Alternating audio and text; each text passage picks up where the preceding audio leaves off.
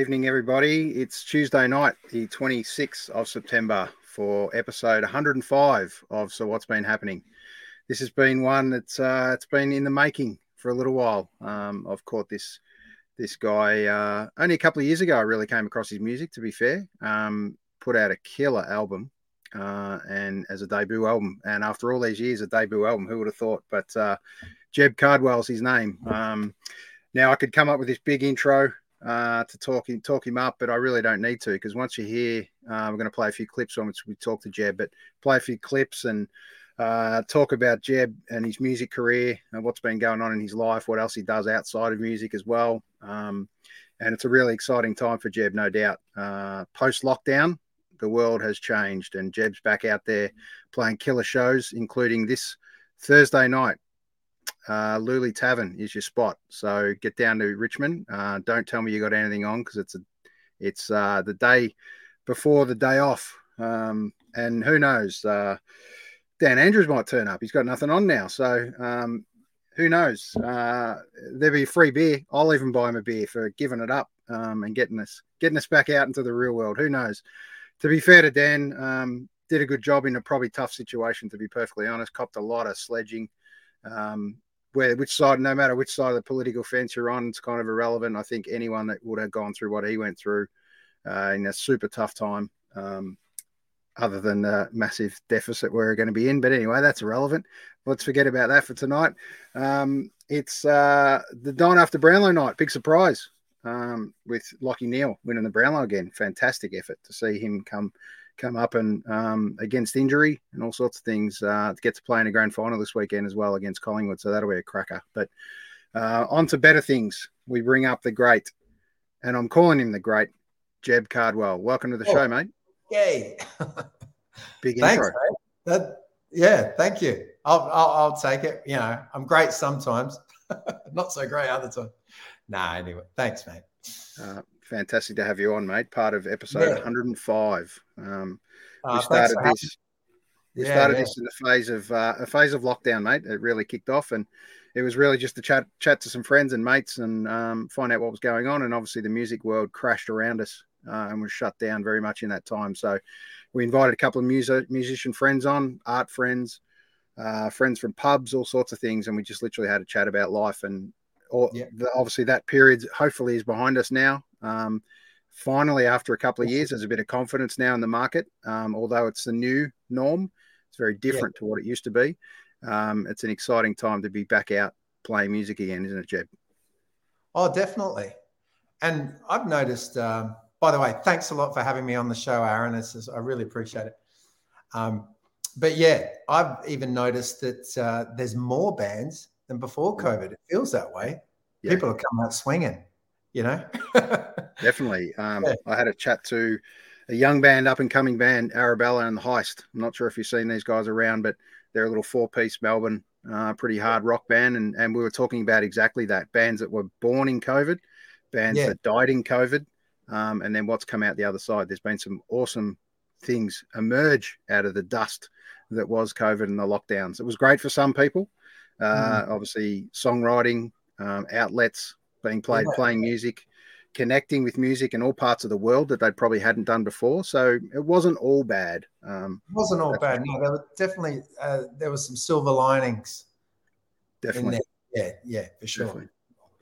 All right, mate. Uh, we're going to start off with your very first memory of music for you. Oh, what was it, mate? How long ago? Oh, obviously, forget how long ago. Let's just talk about what it was and how roughly how old you were when you remember it. Oh, first memory of, of music. Well, the thing is, there was my dad played. Oh, something just came through. Sorry about that. If you heard that, everyone. Um, my dad, uh, it's in the blood, I think, because my, my dad was a singer songwriter, guitarist, and he, you know, he just had the desire to perform, and he ended up um, hosting the first live music television show in Australia called the Country and Western Hour. So he was compere on that for years before he went off and did news reading and stuff. But yeah, there was always a guitar around the house, and you know Tony Joe White, JJ Cale Records, James Taylor, You know, so I, I grew up on that kind of diet, dad playing acoustic and listening to all this really cool music. And um, yeah, it, I the Beatles. I was introduced to the Beatles. Probably, I mean, I would have heard them, but I didn't really re- realize who they were till I was about eight or nine. I moved from Australia to Singapore, and uh, my mum bought me a Walkman. A Walkman. This is the '80s, so I'm walking around with a Walkman and this whole set of the Beatles catalog on tape that we got down, you know, like the black market in Singapore. Yeah. We could buy the whole catalog for like two dollars. Like so I walked around listening to the Beatles and I loved them and I soaked them up. Um, but there was no guitar playing going on. Um, I didn't really pick up the guitar till I was 15. There was um, a single that I heard when I was 15, and that's what made me want to learn the guitar. Um, we, I was living in England at that stage. Mum's English. Uh, we moved around a lot because uh, parents split, and the um, her new fella got jobs overseas. So we're in England in this house, and uh, the owners they were in South Africa. They left all their belongings there. So I'm 15 and I'm rifling through the records and uh, discovered this old single by Big Bill Broonzy. He's a uh, blues man from the 50s, I think 50s mainly was his his period. Yeah. So anyway, I put on this single of Big Bill Broonzy, just a man and his guitar, and I was totally floored by what I was hearing. I had the headphones on too. It was just me and this single, and uh, yeah, it like pierced my soul. I was just, holy cow, what is this? I was going through a hard time at the time. So I think it spoke to me, it really spoke to me at that point in time. It was just like we collided, and I thought, shit, I have to learn how to do that. So that's when um, it really started happening. So, yeah. that, so that was guitar kicking off for you. When did when did the singing component come in for you? Um, oh yeah, the singing. Well, so 15, I um, pursued the guitar.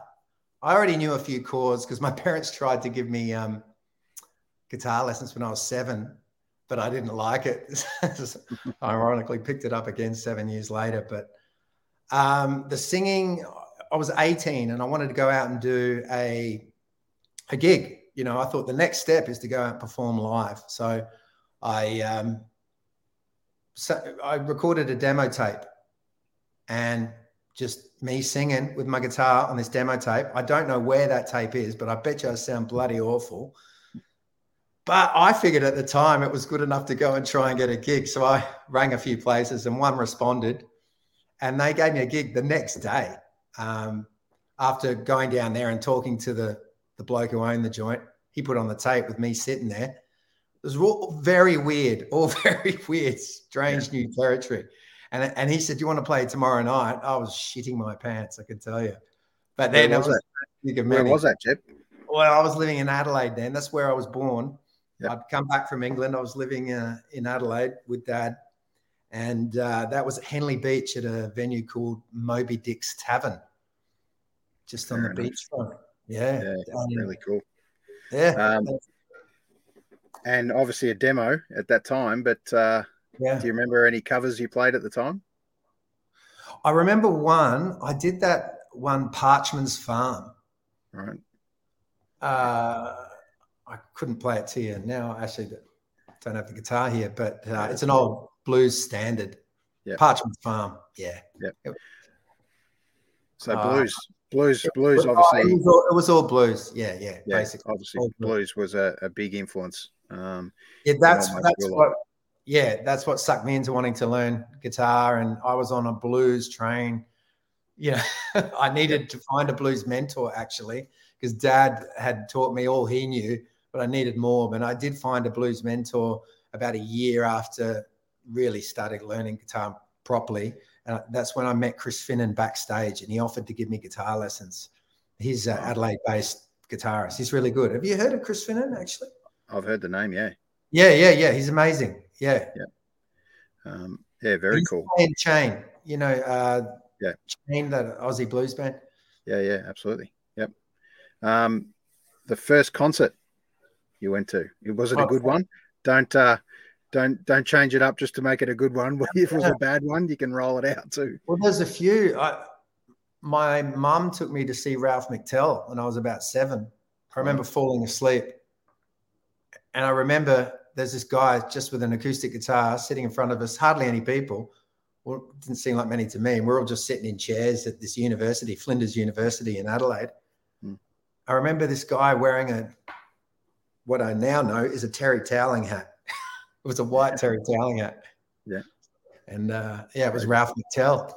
Uh, but the first concert I took myself to see, rock and roll concert, was the Black Crowes Southern Harmony to, uh, tour at Thebarton Theatre in Adelaide. Yeah, well, that's a good one. Amazing. That's, that's yeah. definitely a good one. Um, and uh, uh keeping that first uh, tradition, the first album or CD, uh, probably would have obviously album for you, but uh, when when are we talking? What year? And do you remember what it was that you the paid with, with your own money? Yeah. Yeah, I do.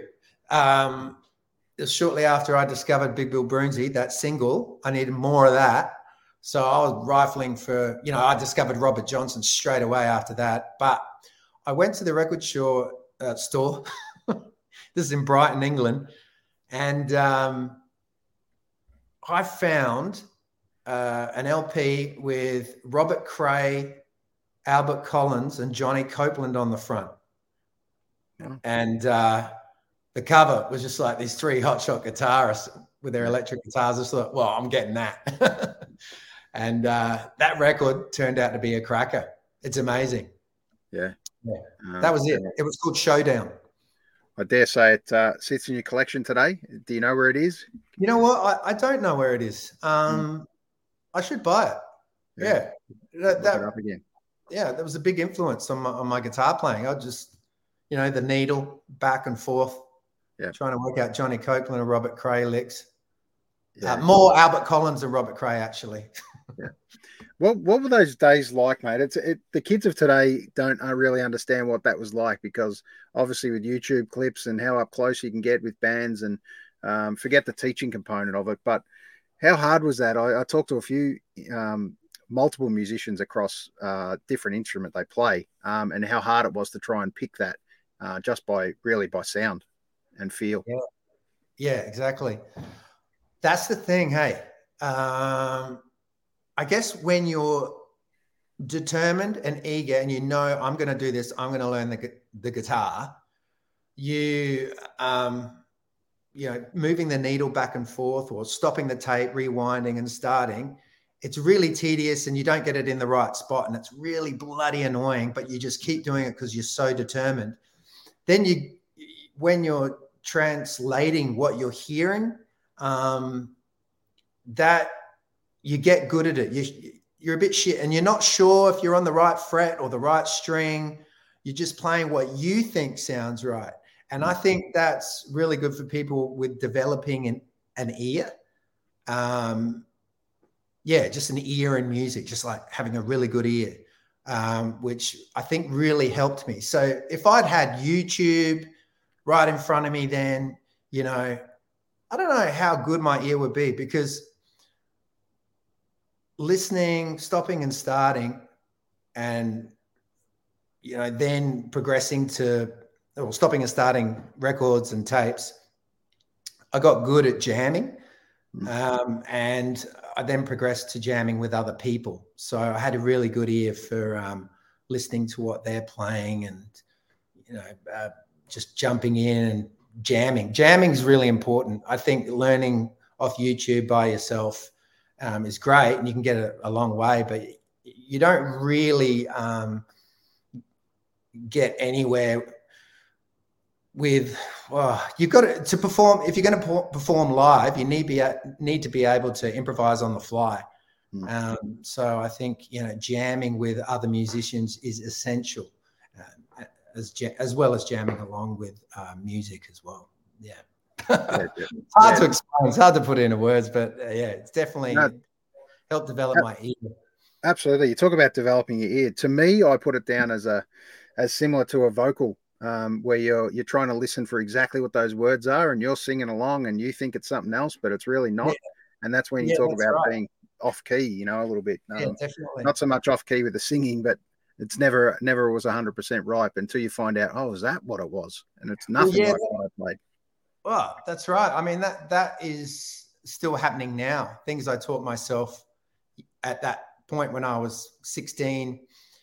Um, I'll, I'll still find out. Oh shit, that's how you do it. I've been doing it wrong for all these years. I don't know if anyone's come across the Joe Walsh doing the Whole Lotta Love lick, but I, I only discovered that last week that the proper way to play the Whole Lotta Love. Wow. And how many times you played strum that out? Yeah. mate you know but um there, there's uh, also times where i've worked things out and i've been right i've been on the money Yep. um and yeah go back to learning people would give me music books and i'd buy those guitar player magazines that had the um, notation in it for famous songs famous guitar riffs you know i go to work it out and because i'd taught myself by ear i'd be following the tab listening to the music and I think this tab's not right. This is wrong. So I it's a good thing learning with your ear because you get to really trust it. And there are so many um, music books out there that teach people how to play songs the wrong way. So having a good ear, you can work out where the uh, the publisher's gone wrong. Yeah. Yeah, uh, interesting. All right, I'm going to play a little clip from about a minute of uh, one of your songs, "Dreaming of You." Um, it's Oh, an absolute okay. cracker, and I've uh, this is shot by me, so forget the uh, how good the video is, but it was done at George Lane for one for your album launch. Oh yeah. Okay. Cool. All right, I'm going to play. Thanks. Here you get a chance for the see a bit of magic of Jeb Cardwell.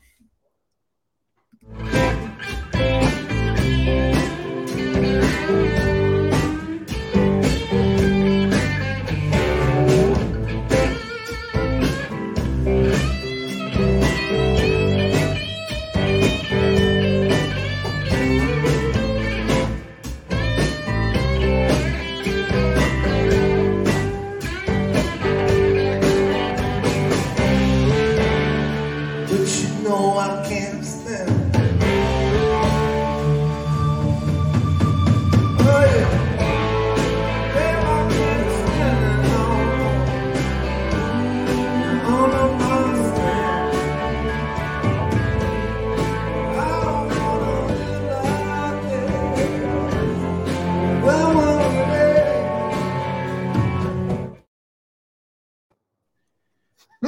I haven't seen that.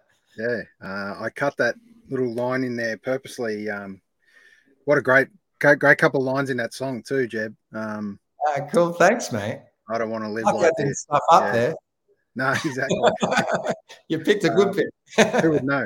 Uh, yeah, as you said about the impro, um, one thing I noticed in your band, it kind of almost feels like a bit of impro with some of the jams. Although I've heard you kind of multiple times, and it's it's kind of nailed. For me, it's nailed every time, and I'm not a guitarist, so uh, that's kind of the beauty of of playing with great musicians. So just tell us a little bit about some of the guys in the band, because I know, mate, it's a killer lineup.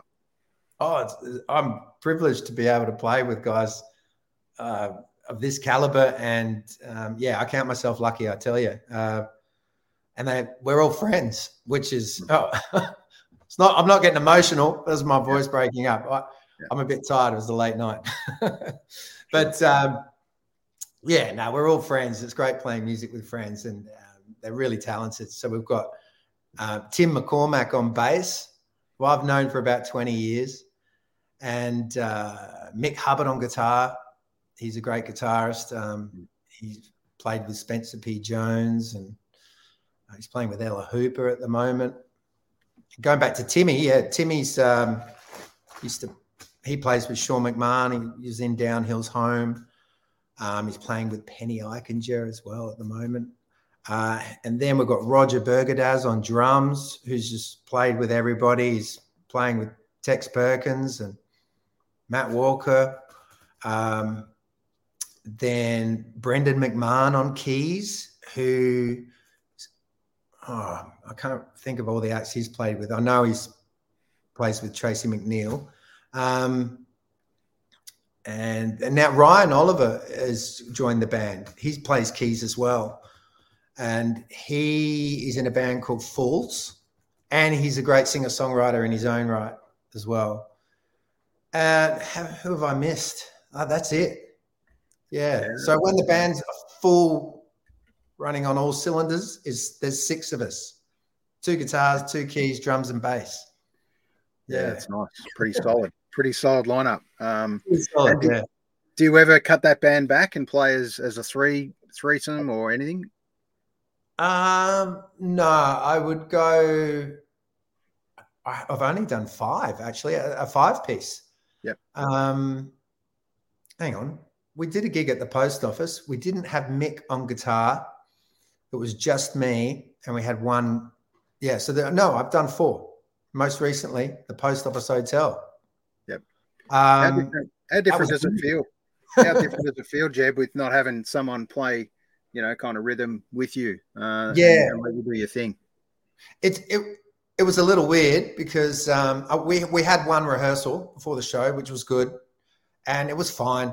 The gig was fine, but I do, you know, miss having that other guitar behind me, just sort of, you know, the, keeping the foundation of the rhythm there. Um, so it makes you play a bit differently when you haven't got that. Your soloing is probably a little more, uh, just a bit more rhythmical. I remember that night I was a lot more energetic uh, with my playing. I was, yeah, when mixed there, I'm kind of more laid back. I play a bit less. So I remember I was I was busier, more energetic, and um, I probably had a little bit more gain on the guitar that night too. I gave it heaps. it was good fun though. Blew the doors off the post office. Good to see. Yeah. Um, All right, I'm going. I'm, I'm going to. I had this one for a little bit later. I'm going to bring it up now. Um, just a little bit of that magic for you, Jeb, uh, and playing with Michael um, Hubbard, and Oh, just a, yeah. one of the solos from George Lane. Thanks.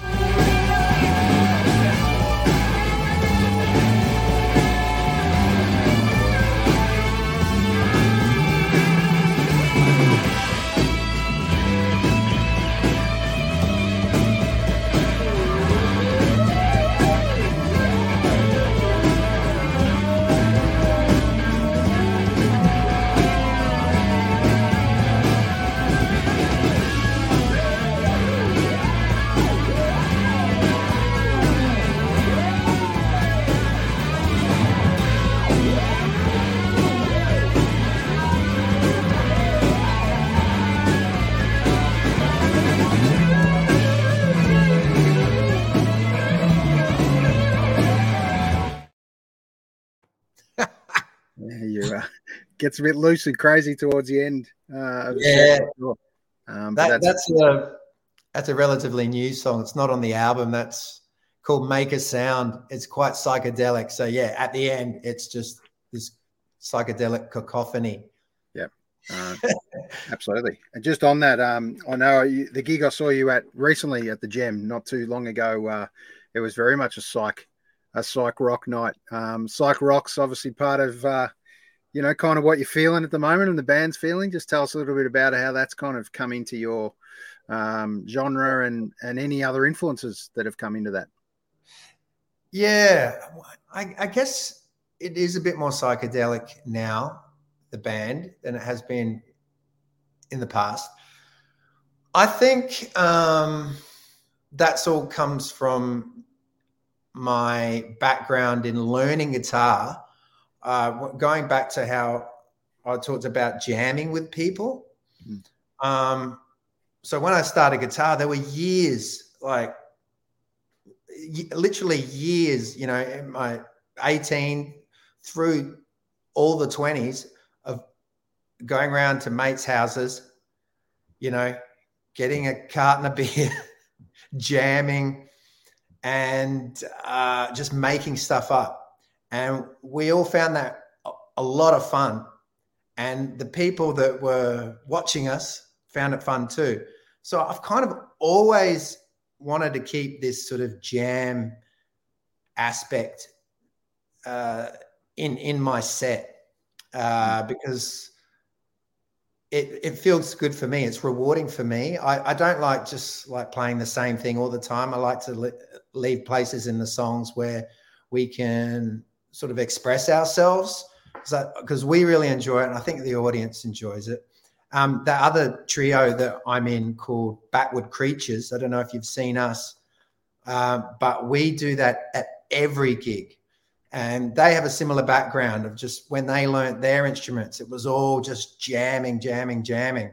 So when when that trio Backward Creatures formed, that's what we did, and our fans know that that's what we do live. I mean, we have songs that we perform just that uh, you know a chord structure, an outline, but we go places within that structure at every gig, and we don't even know uh, what we're going to do. Um, so I'm trying to keep that sort of a bit of that backward creatures element in my own songwriting. Um, obviously, it's, it's it's harder to do because my original stuff's way more structured. Um, Yep. The backward creatures, we're doing cover songs really, but just you know messing them up, doing. No one would recognize them for what they were probably after cover songs. Yeah. But yeah, I think the psychedelic thing, uh, I just love it. Yeah, it, it's a really expressive um, style of music. You you know, Yeah. you've got all these toys on your pedal board in front of you. Mm. You know, it's good to be able to use them. Yeah, absolutely. um, have you found your pedal board grow over the years or just interchange? You know, it has grown lately uh, because of the Jeb Cardwell band.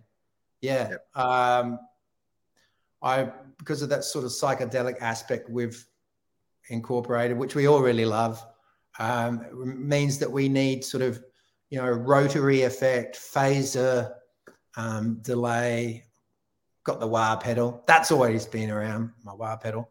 But you know, it, a few years ago, I, I went off pedals completely as well.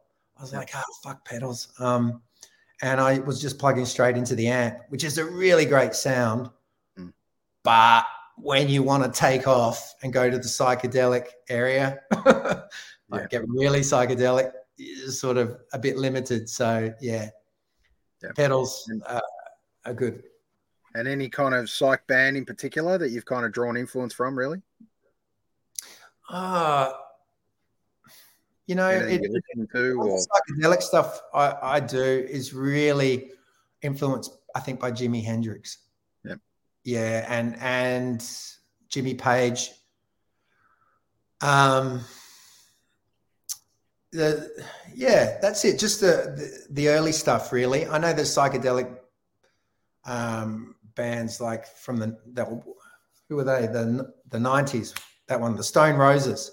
Yep. They got a bit psychedelic. Yep. Um, 60s though, there's a heap of psychedelic bands, and I can't think of their names at the moment. Hmm. Um, but yeah, it's mainly Jimi Hendrix. yeah. well, it's not a bad place to start. Yeah, yeah. and Page as well. Um, all right, let's touch on the album, mate. Um, it's a it's one of my favorite albums of that of the year, to be honest. Uh, it's not just this year; it's kind of drawn into a few years for me, which has been really cool. Um, my friend Defiance. Uh, tell us a little bit about the album cover first and foremost. It's very simple but very classic. Yeah, thanks, mate. Um, that is a piece of art by Lisa Sorgini. She's pretty much a world-renowned photographer now. She's like, well, not world-renowned, but they she's known overseas. And um, yeah, she's she's amazing. So that's that's artwork combined with photography, obviously. That um, it was the bass player in the Jeb Cardwell band, Tim McCormack. He said, um, "What about we just have a piece of art so you could almost hang your record on the wall?" And I thought, "Yeah, great," because I didn't want my face on the on the record. I'm I'm not really into that sort of Yep. approach. Um, and so he found that, and he said, "What about this?" And I said, "Yeah, that'd be great." Lisa Sorgini's a friend and um, I I like to keep things in the family, so to speak, within the circle. And um, she let me use it amazingly. Um, she's she's amazing. Yeah, she just said, "Go for it." Yeah, I'd love you to use it. So I'm indebted to her for that. That's that's incredible. Um, so I chose the title of the album based on that artwork. I didn't actually have a title. Um, I picked the artwork and um, just was racking my brains for a title for weeks. And it just hit me one day. I thought, oh, think about the. I was really thinking about the image. I thought maybe the there's something in that image that can help me come up with the title, and that uh, ripple uh, on the lake in the sky. You know, it's reversed. That's sort of defying reality. Um, and a lot of my songs are about just defying the odds and played around with defiance and thought yeah defying the odds it's and i feel sort of defiance has been a bit of a, a friend for me bit of an ally just being defiant you know we all it's worked for me Yeah. um, and that yeah i just came up with that name in the shower Yeah, it's a lot nice. of thinking in the shower where all the best work's done. All right, Yeah. we're going to play a little bit uh, clip from the same gig uh, without goodbye. thanks Yeah, the day you left without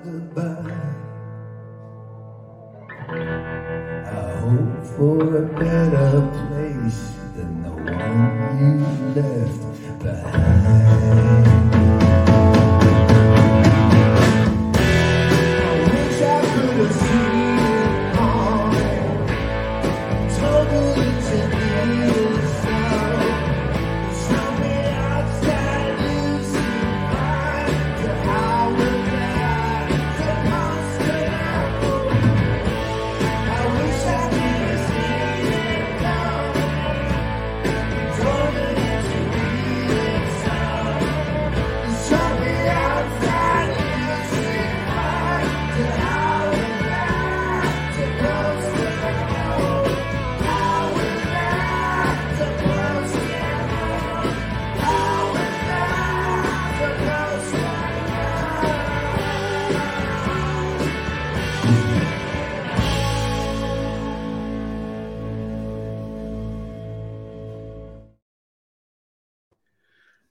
Another uh, another killer line in there too. Um, isn't that isn't that an interesting line that uh, you mentioned there? That how was I supposed to know? Effectively, um, from the outside, you seem fine. What is what's such a poignant line uh, for for Oh. today's world? Really, um, you never really know what's on the inside of what's happening in someone's mind, is there? Tell us a Oh, little bit about that song for you. Uh, oh, uh, well, okay. That song uh, I wrote after a friend passed, and um, his name was Andrew Bailey.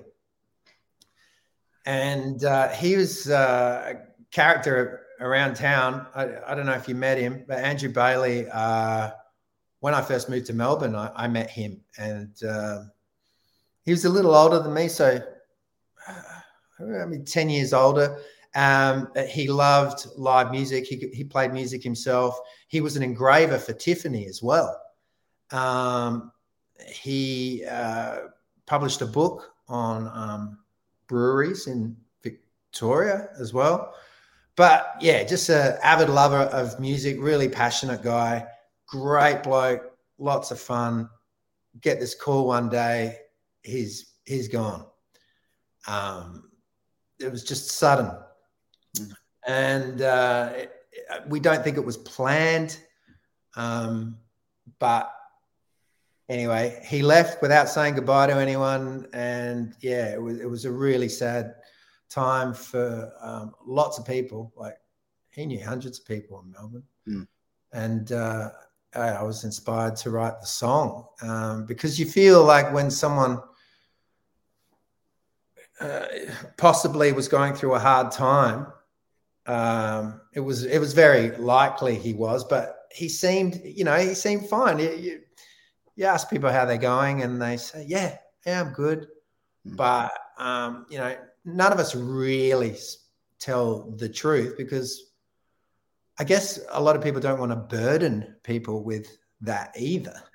Yeah, You yeah, don't, you don't want to be a negative kind of yeah. So if you're going through a hard time, it's something that you sort of have to um, you be able to talk to with really close friends about. I imagine, yeah. Mm. So yeah, I don't know what was going through his mind, but um, I imagined um, he was having a, a hard time. Yeah, as you know, uh, sometimes in even in the closest circles, don't recognise those kind of signs. Um, Yeah, what's really going on in someone's life. Even so, the oldest ones, yeah, yeah, like you said, that line there, I wish I could have seen it coming. Um, yeah, yeah. what a line.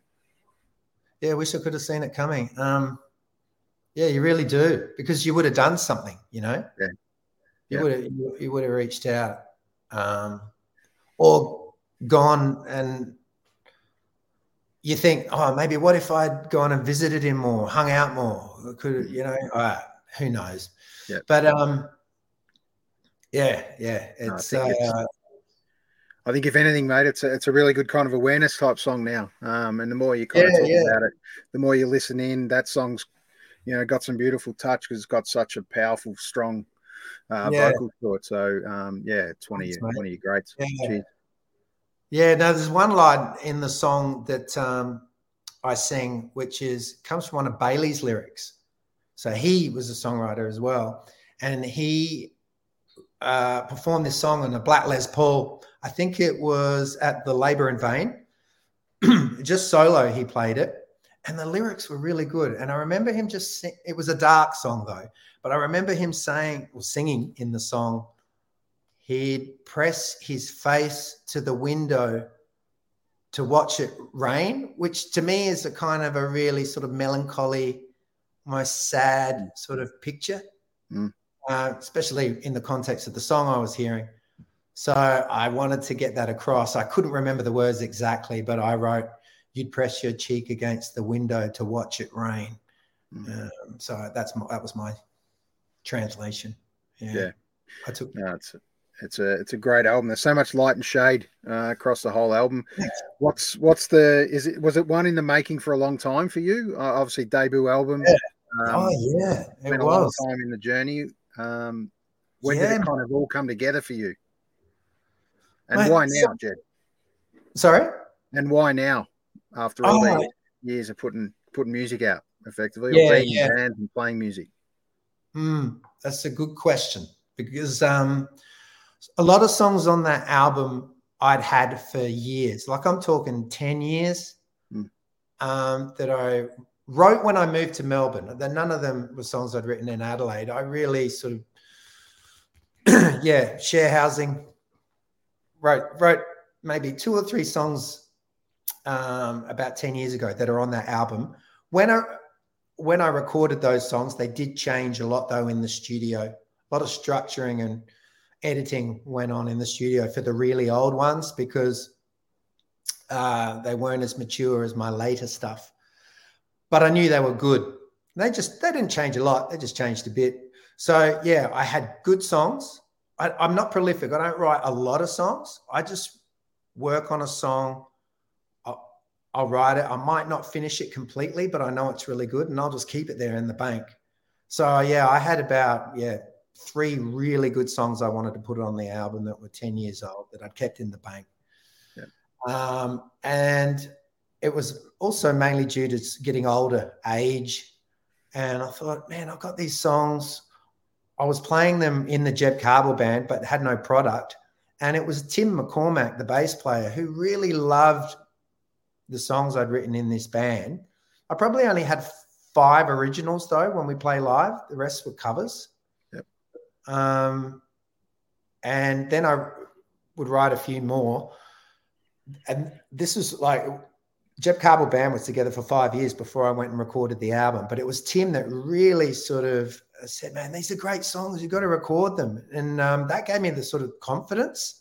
Because I was I'd always played for other people. I play on my sister's album. I thought, yeah, I'll do an album one day, but I was like, yeah, when the time's right, you know, um, I'll wait till I've got better songs. I'll wait till I write better stuff. Whereas a lot of people just go and do it, but I'm Yeah. a bit a bit of a procrastinator. Maybe it was a confidence thing as well, but because Timmy was in my ear, it was really encouraging. And I had a band of great musicians. I was like, shit, what am I doing? I'm getting older. I've got this great band. I'm, I've got these great old songs that will never see the light of day if I don't get off my ass. Mm. So when I made the decision, all these other songs started pouring in, and I, um, yeah, I, I like opened the, turned on the valve, you know, and about four or five other brand newies came through for the album. I didn't actually have 10 songs that I wanted on the album. I had 10 songs, Mm. but probably only seven that I really liked. And I thought, oh, I'll come up with another three. But man, I, you know, I came up with another five or more and um, they made it on the album. The, the one about Bailey, actually, uh, we'd recorded all the songs, but I said, no, I want the Bailey one to be on the album. So we went back in the studio and we recorded The Bed with the Jeb Cardwell band. Um, and that was, yeah, that was, I was so glad we got that one, that one in. Um, Mick Hubbard played guitar on that one. We, we recorded that bed live. so the Jeb Cardwell band, by the way, I should say, it's like only two songs were recorded with the whole band lineup in the studio um, the the beds were done just me, the bass, drums, and keys, and then we yeah got session musos in, but uh, yeah, just thought I'd Yeah, no, it's great. It's great. one was yeah yeah oh oh, the zone I'd love Mick to be on more of the album, but I don't know. It just turned out that he sort of joined um, the process later in the picture, you know. Yeah, yeah. Um, and for you, when did you know that kind of album was was done and complete? Obviously, first major stress about first album. What is Yeah. it going to be right? Is it perfect? Is it what is it? Or and thanks to Timmy for pushing you uh, to get get in studio and and and make make this happen. But when Yeah. did you kind of decide that this one was kind of done done for you and ready to go? yeah, well, I had decided it was pretty much ready to go when COVID hit. Um, and then it was like the COVID put the brakes on it. It's like, oh shit. So we just had um, the finished mixes. They weren't mastered. And so COVID hit, and that was 2019, uh, the start of it. And I'd been recording the album for four years. I, I did it over a long period of time, mainly because, you know, a bit of financial, but a bit of also everyone being really, really busy. Yep. And um, so 2019, it was ready to go, but then COVID hit. And so I just sat on it. I thought, oh, shit, the world, what's going to happen to the world? So I waited it out a year. But during that, before releasing it, I waited a year. Yep. And during that year, I would drive around, I'd have it on rotation in the car, all the mixes, and I'd listen and listen and listen. And that's when I realized that I hadn't finished some songs because I would hear hooks, melodies, and think, shit, I got to get in there. So that was a, one of the silver linings we were talking about before COVID. Yep. That happened to maybe half the songs of the album. I realized, shit, there's more production to be done. And uh, I, I went in and I did it, did the production and released the album a year after COVID hit. All very happy with the end result. So thank you, COVID. Yeah. Yeah. Um, and so after after this time, a couple of years on, four years on from now, are you still as happy and proud as the album, or were there little things you still ever feel that are never hundred percent right? Oh no, I'm. mm, it's funny. Yeah. Okay. Maybe when it was first released, there were a couple of those things you're describing. Yep. You know, because I'm really, really fussy about it by that stage. But I got over them in no time. And now when I listen to it, I can't even tell you what those things were. I'd have to Yeah, think yeah. about it. Yeah. Yeah. I'm really proud of it. I love it. Yeah. Yeah, absolutely. And and obviously being out playing it live uh, quite often now, you probably throw those little extra little bits in you don't even realize you're doing um, that aren't exactly as per the album, possibly. So um, it's funny how those little magic sessions kind of come together. And and speaking of magic sessions, I just want to t- touch on a clip you put together from Blood Moon. Um, it was in the studio. It's a this is a real cool vid um, shot at the Union Street studio uh, not long ago. Oh, so yeah, that one. Yeah. yeah, just want to play a little bit of that just to kind of Right. show people that aren't familiar with music and the and the recording process or how how an album kind of comes together. Um, this Yeah. is a bit of a live session, so here we go.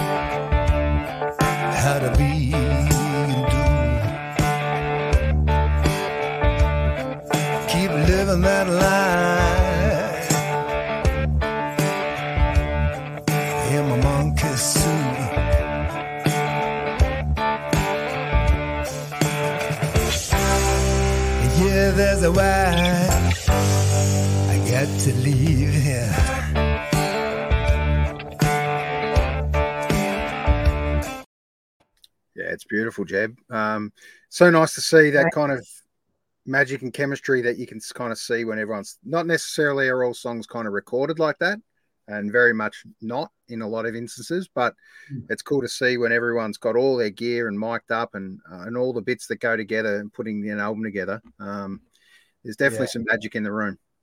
Oh yeah, it, it's pretty cool. Um, I, I like watching that myself when I see um, other bands just in the studio, just yeah, recording a live sesh. Yeah, I'm going to do that again. Uh, I really enjoyed that. Yeah, Yeah, absolutely. Um, Macho Gow actually put together a, a kind of little mic'd up, full mic'd up session and and videoed and, and kind of put it out as an online stream the other day. And it was a Oh, ticketed event. It was really cool. Uh, you could buy a Oh. ticket, check it out. Um, got to download the vid, and also he was in the back commenting, you know, and, and interacting with the people as they kind of absorbed the music. So it was really well done, actually. Um, just a Yeah. di- different way to do it, different idea. Um, let people in Yeah. on on a little bit of that behind the scenes. So thanks for uh, thanks for doing that clip for us. Not that it Oh, was for me, but it's it's there for out there for everyone now. Yeah, yeah. Ah, thanks. I'm glad you like it, mate. I'll, I'll Yeah. we'll do another one for sure.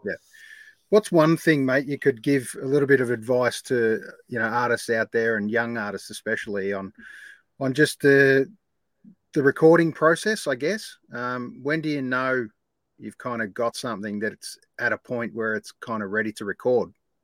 Mm.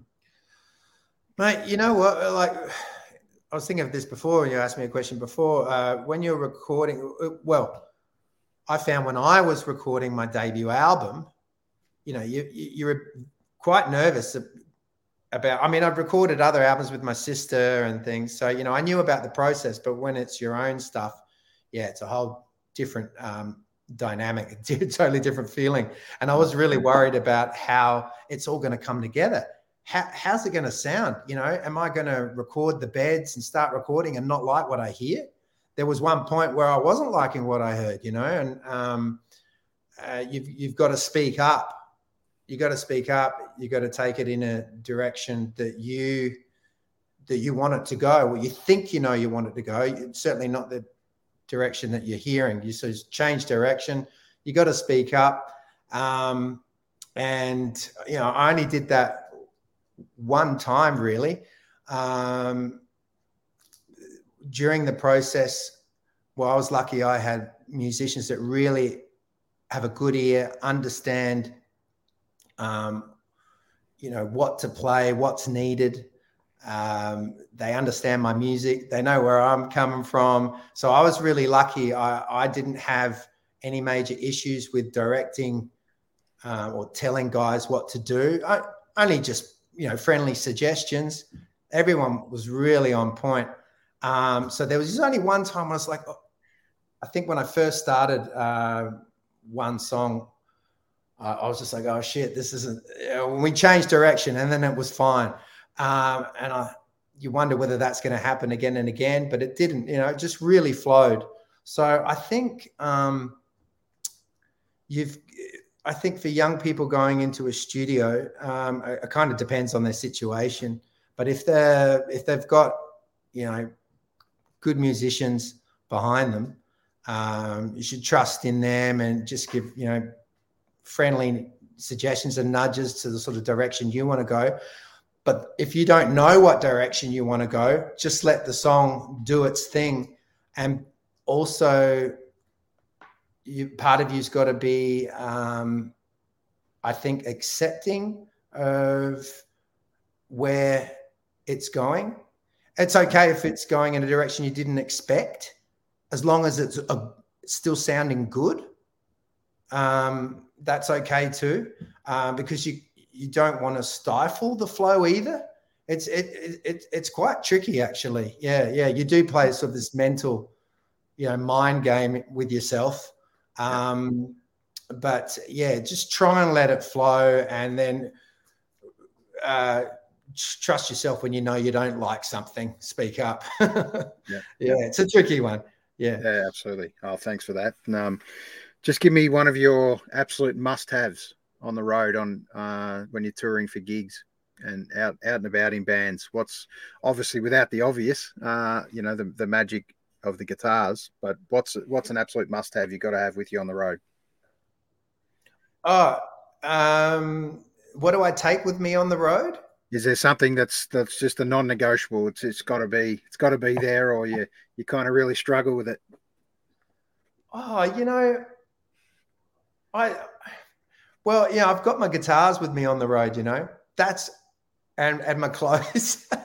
Yeah. So there isn't some sort of memento I'd take, um, but there was one, and I don't take that with me out on the road anymore. In fact, I don't even know where where it is. Um, but the thing is, yeah, it was a crystal. And uh, I, I, I think it might have, it was green. It was a screen stone. And it would be in my toiletries bag. And it was a safe travel stone. Yeah, yeah, I got one of those. You know what I mean? Yeah, yeah, yeah. So uh, there would be many times I go out on the road, like when I went out on the road with Kasey Chambers. I think it was last year. Um, yeah, was it last year? Shit, time goes so fast. Yeah, it was last year. I did about 20 gigs with her.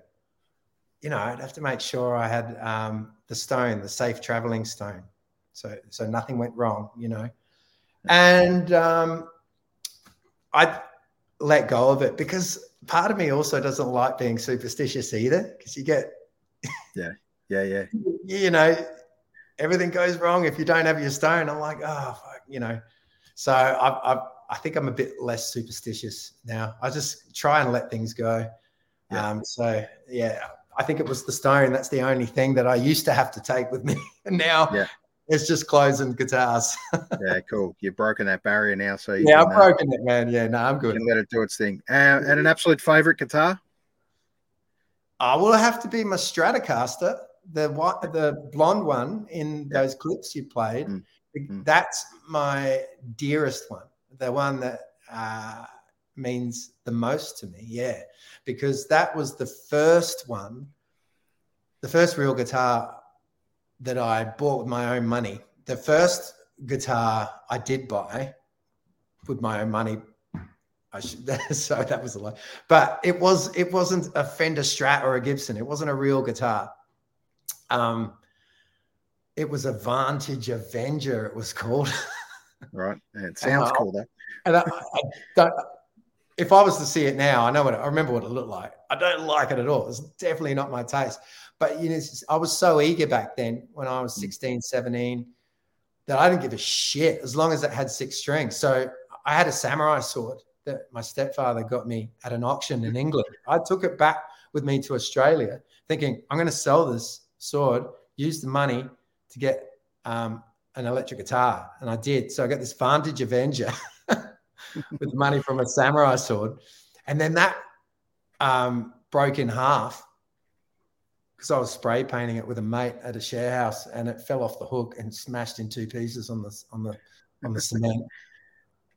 But I had enough money to go and buy a real guitar, which my dream was to get a black Strat, and I found one on um, uh, what was it back then, the Trading Post. Yeah. Went around and bought this black Strat, which is a 1962 reissue, and um, it's blonde now because the black started peeling off, and the blonde uh, became apparent that it was blonde underneath. And I thought, oh shit, that's cool. So I rubbed the what was left of the black off, and um, now it's blonde. Yeah, There you go. That's, that's the one. I don't, it, it, it doesn't have a name. I, I haven't named my guitars. I tried to, but eh, I'm not. I'm not a guitar namer guy. Yeah, sure, sure. Um, and speaking of your love of guitars and uh, what you do, mate, we have to bring up this clip. Um, Oh, one of these picks, and uh, and a cool little signature uh, logo too for Melbourne Guitar Repair. Tell us a Yeah, little bit about that, mate. Um, That pays the bills. that's the daily love, yeah. But what a, you know, what a way to touch and caress and and re-nurture and do all those beautiful things, mate, to get to, to guitars that are pretty much a, a very much a piece of you, aren't they? Yeah, mate. I, I, it, it's great um, being able to surround myself with guitars. You know, when I decided I wanted to be a guitarist, I just you know fell in love with music or blues music, especially and guitars. And then look at me, I've surrounded myself with them now. I, I fix them and they and they pay the bills. And uh, the idea is to, you know, have music eventually pay the bills. But I Mm. tell you what, this is a good little, you know, if it's a stepping stone, uh, I'm I'm happy with it. You know, it's it, it's uh, a really good situation to be able to work for yourself and fix people's guitars and have them get them back and be stoked that their guitars sounding and feeling great and Mm. um, it's great to work on beautiful guitars too. I get some really nice ones, um, which make up for the really shitty one, shitty ones that come in. Have you, get got a uh, have you got a quick story of a of a guitar that was so it's so beautiful that just got absolutely totally smashed or or an issue with it and you had to it's kind of a bit more than a repair job. Um, well, there, I don't book in those. Well, yeah, there was one actually. There's been a couple in the early days when I started the business. You know, I was just, I've got to earn the money. I've, I've got to keep this business going. I don't know why I was worrying because it, the business is just taking care of itself. Um, I, a mate of mine had the um, good idea to call, tell me to call it Melbourne Guitar Repair. He said, call it Melbourne Guitar Repair. It'll be fine. So really, I called it Melbourne Guitar Repair, and it's taken care of itself. I wish my Yeah. music career would just do that, you know, like my, Yeah. my guitar repair business has. Jesus, Yeah. but um, uh, what, what was I saying about the um? About a, a, a, a- guitar in particular uh, that either came in Oh yeah, that's right. was a big issue. Yeah. Yeah, yeah, a neck reset on a Martin D28 acoustic guitar. I took on my first neck reset, and it was my last neck neck reset that I've done for a customer. Yeah, Yeah. I got it done, um, but geez, it, it, it was hell, uh, and I needed help with it. Actually, yeah, it was stupid of me to take on a job I'd never done before, a job of that, um, you know, intricate sort of skill that I'd never done. But you know, that's what you kind of have to do though when you start a business. You throw yourself in the deep end. But I threw myself into the very, very The deep. part. It was too deep. deep. Yeah, Yeah, yeah, yeah. And then you get other guitars too that um, you think are going to be fine, and then they end up being a can of worms. So those ones you can't predict, but um, I usually get out of it. Yeah, yeah, absolutely. All right, where uh, last question I've got for you, mate. Um, Okay. It's a bit of a standard question that uh, one of the boys normally asks, so I'd be remiss of me not to uh, ask it to you as well. Um, the classic dinner party question. Um, it's a table for six, and obviously you're the head of the table. These people can be living or dead, so you can invite five people um, from any influence. Uh, who would they be? It's a Oh, tough one. wow. Know. Yeah, yeah, yeah. Well, there's going to be some musos in there. Yeah. I mean, Jimmy Page would be there. Yeah. AJ Cale would be there. Um, JJ Cale's a big influence on me, which you probably tell by that previous clip, Blood Moon. Yeah. Um, so yeah, Jimmy Page, JJ Cale would be there. Um, I've got four to go. Oh, well, my dad. Love my dad to be there. I would love to see him again. Yeah. Yeah. And um, who else, mate? Um, Robert Johnson. Definitely Robert Johnson. John, did I say Johnson? Johnson. Yeah, yeah. That's cool. Johnson. So I'm getting, yeah. tired. Sorry. That's But right. yeah, Robert Johnson. Oh, for sure. Um, two more people at the dinner table. Mm. Oh, it'd have to be my stepfather as well. He's gone as well. Uh, he was a philosopher, and we had Wow. some great, deep, and meaningful chats together. That Yeah. would be great. Yeah. Um. So basically, just what have I got now? Musos and parents. Yeah, yeah. One to go. Who's who's going to be the the deciding? Oh, I'd have to have someone really, really, really funny, man. A comedian. I'd have to have Robin Williams. Oh my god. Yeah, Hey, there you go. you know, you got what's life if you can't laugh your ass off now and then? Jeez. So Absolutely. Yeah. I'd have to have him there. Perfect. Perfect. Well, that's a that's a fitting way to end, I think. Uh, Jeb, it's been a fantastic chat, mate.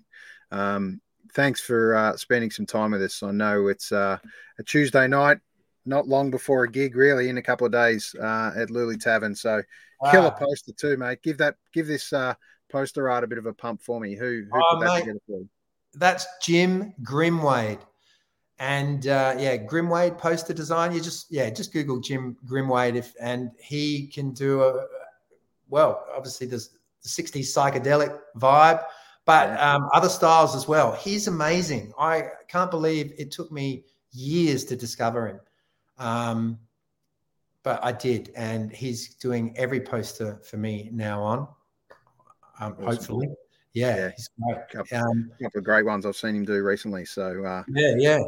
Yeah, awesome to see. So, um, Jeb, jebcardwell.com is the website you're jumping on uh, for all latest information. Get your get your uh, vinyl there as well. Um, That's and right, Most yeah. importantly, um, latest updates. I noticed the Lulie gig wasn't actually on there, Jeb, on the website, but make sure it's uh, it's all over Facebook anyway, um, and make Yeah, sure you're there. Yeah, that's the thing. We, I'm basically running two businesses. Yeah, You got the Melbourne. Guitar and then you got your own stuff. You've got to remember all the little things like that. Yeah, putting in the Lulu. Tavern on your website. But uh, I will do that tomorrow now. There you go. special special shout out. I'm sure the place will be pumping on a on a public holiday eve. Uh, make sure you get down to Lulu Tavern and check out Jeb. Um, Yeah. and mo- most importantly, DJ DJ Pistol Pete too. Whelan will be uh, Oh yeah, spinning, spinning some tracks first, so he, he he'll definitely set the scene for you, uh, Jeb. oh, for sure. fantastic. I'm really So- looking forward to it. And thanks Yeah. so much for having me on the on the show to to help promote this gig and, and just talk about me. Feels weird talking about me, but um, thank you for being interested. Uh, absolutely, mate. Um, and I'm not the only one, mate. This will sit there in the archive of time, and and someone will dig it out over time and find out a little bit more about Jeb Cardwell. So I really appreciate you jumping on, mate. And I'll uh, I'll see you Thursday. Oh, great. Look forward to it, mate. I'll get you a beer. Look forward to it. Cheers, mate. Thanks, Aaron. See you, mate. Oh, fantastic to have Jeb join us. Um, it's uh, it's been, as I said, a little bit of a long time coming. Um, I've wanted to get Jeb on for a while, and we just haven't been able to kind of get it to connect at the right time. But uh, I'm going to just touch on. I'll play play a last bit of a clip from Jeb's uh, one of the album launches at Brunswick Ballroom, um, and we're going to kind of play a little bit to this, and then and then close off. So, thanks for joining us on episode 105 of So What's Been Happening with Jeb Cardwell. Uh, look forward to another few shows coming up in the next couple of weeks. So stay safe and get out there and see a gig. See you soon.